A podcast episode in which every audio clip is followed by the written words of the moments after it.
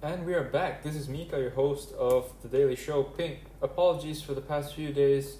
It's not really been a daily show, but um, life during the pandemic is quite a bit more rigorous than I would like it to be.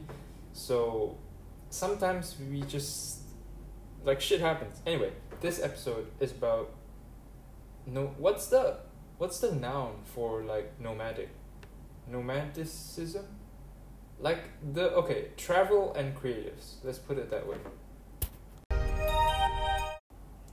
What is up, people? These are stories from a writer, poet, and watch collector. That's me. My name is Mika, and this episode, like I said, is about travel. For some reason, uh, lifestyle travel is often associated with creative people.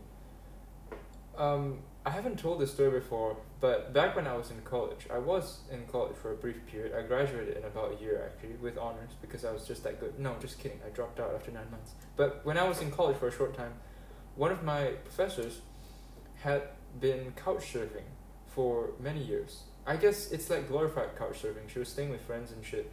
So it wasn't like she didn't have a job and all that. Obviously, she was a university professor, but um, she'd been doing that. I think I can't remember, but it was more than ten years. I think at least, and she'd lived in so many different countries that she'd never felt the need to settle. I think she said when she was a kid, before graduating high school, she moved a grand total of sixty times.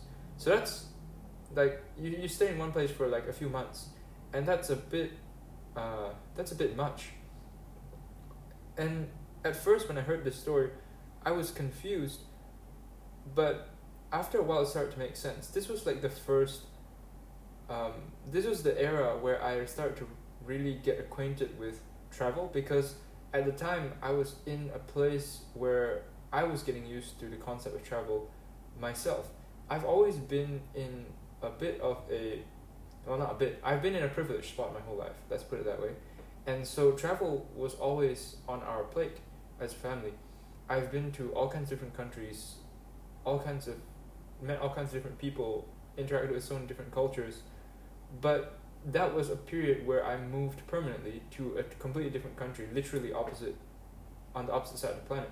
So, I was like, you know, all these differences were fresh in my mind, and I was really starting to try and get my hang my my handle around.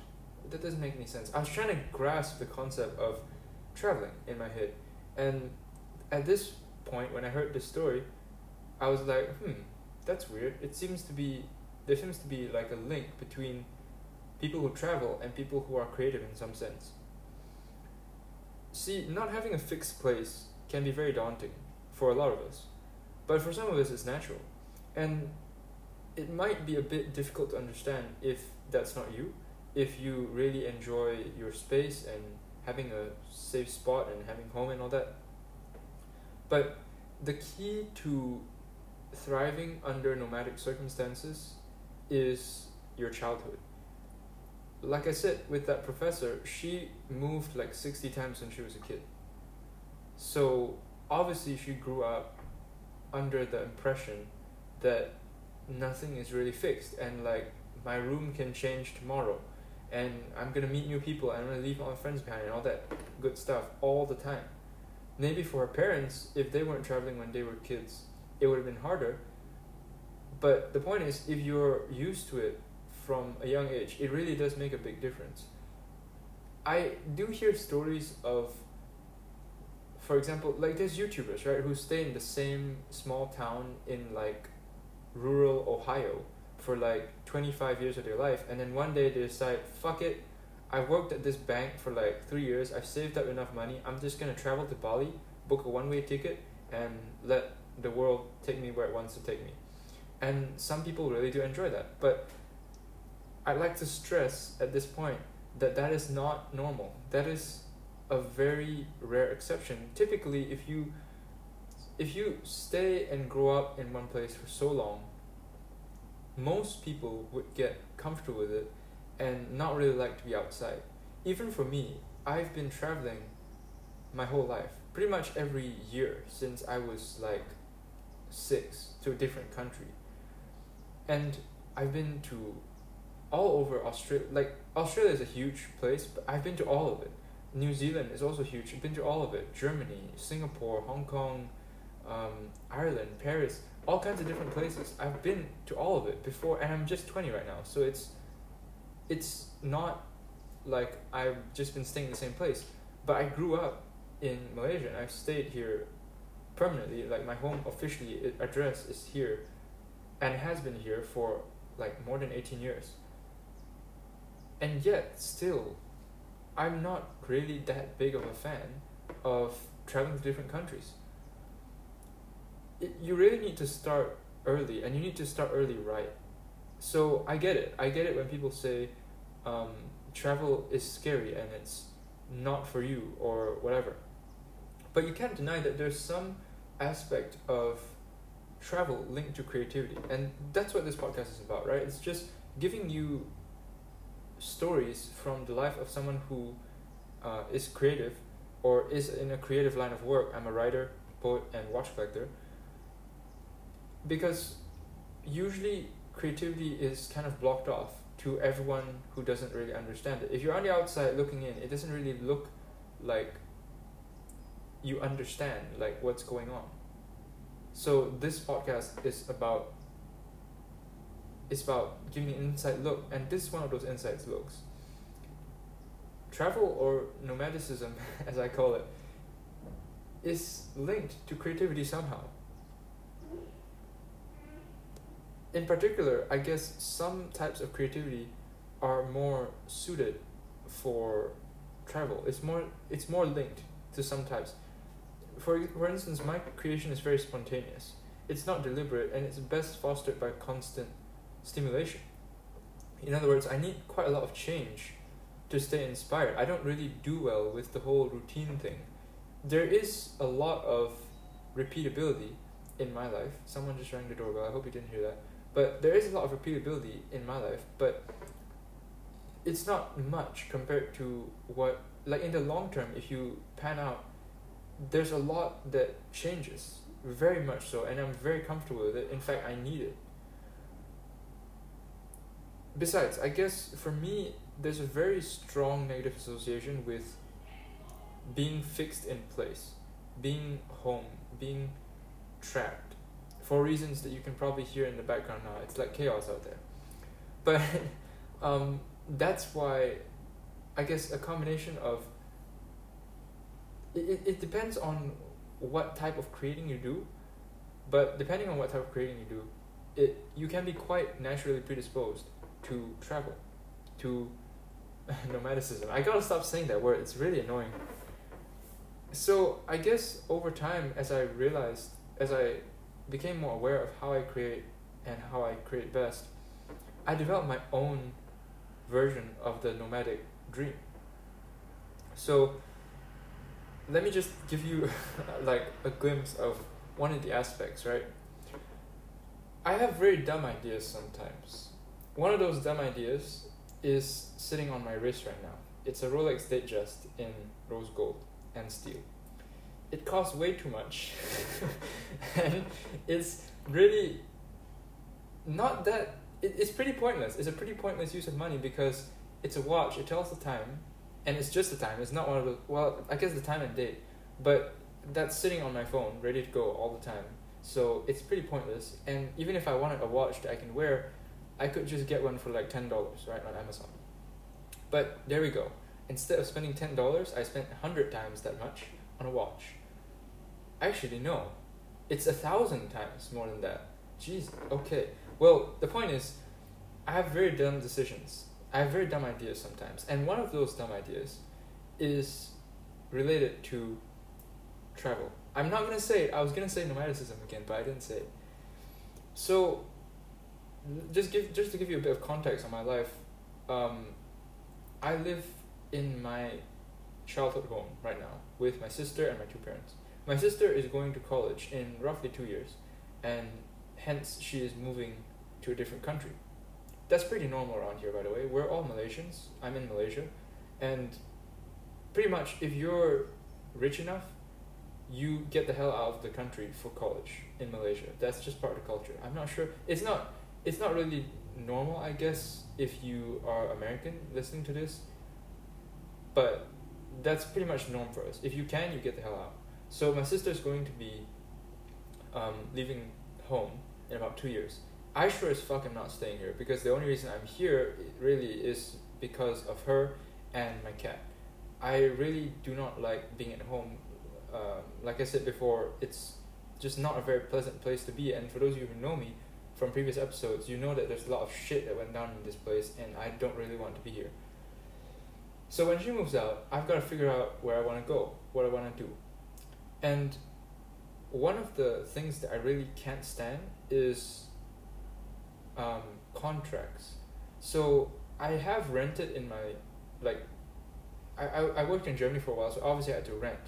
And there's so much it's such a pain in the ass, guys. It's there's deposits and there's people are just mean to you because they know that it's a it's a it's a seller's market. So like I mean I was in Munich, so if you like you would do anything to get a place, basically.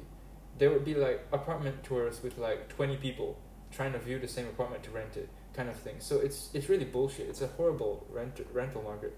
But um, it, it was such a pain in the ass that I do not want to rent. I'm obviously not going to buy because I'm quite a minimalist.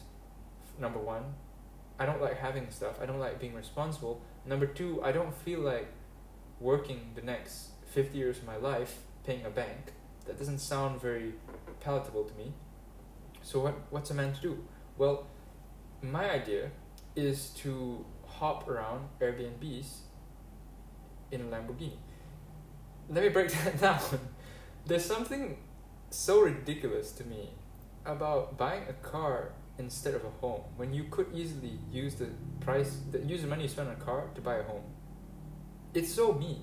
Like to give you context, the one I was looking at is um, the Huracan. It's called the Huracan. I hope I'm pronouncing that correctly. It's about 400 500,000 US dollars. And for context, that can get, get that, that can get you a pretty nice house here in Malaysia, right? Because the currency and because um, whatever. It's a nice place to live and you can get a pretty damn nice condo for like that money. But instead, my dream is to spend that on a car and Airbnb hop. So maybe every three weeks or two weeks, I book a new place, live in a new part of town, I don't really need much. I just need a washing machine and maybe a stove so I can cook my shit. And I'll just pack all my shit in my car and drive to a new place and just live there for two weeks and then, you know, drive to the next place in two weeks or three weeks. It really, this dream really shows who I am deep down. I'm made to be out there. I'm not meant to be trapped in a cage made of my own money. I'm, I don't like the idea of owning a house or renting even I don't like this is so me living basically almost almost living out of your car. Honestly, if it weren't for the fact that a Lamborghini Huracan has like zero trunk space and like it's a two seater car, I would probably not mind living out of my car.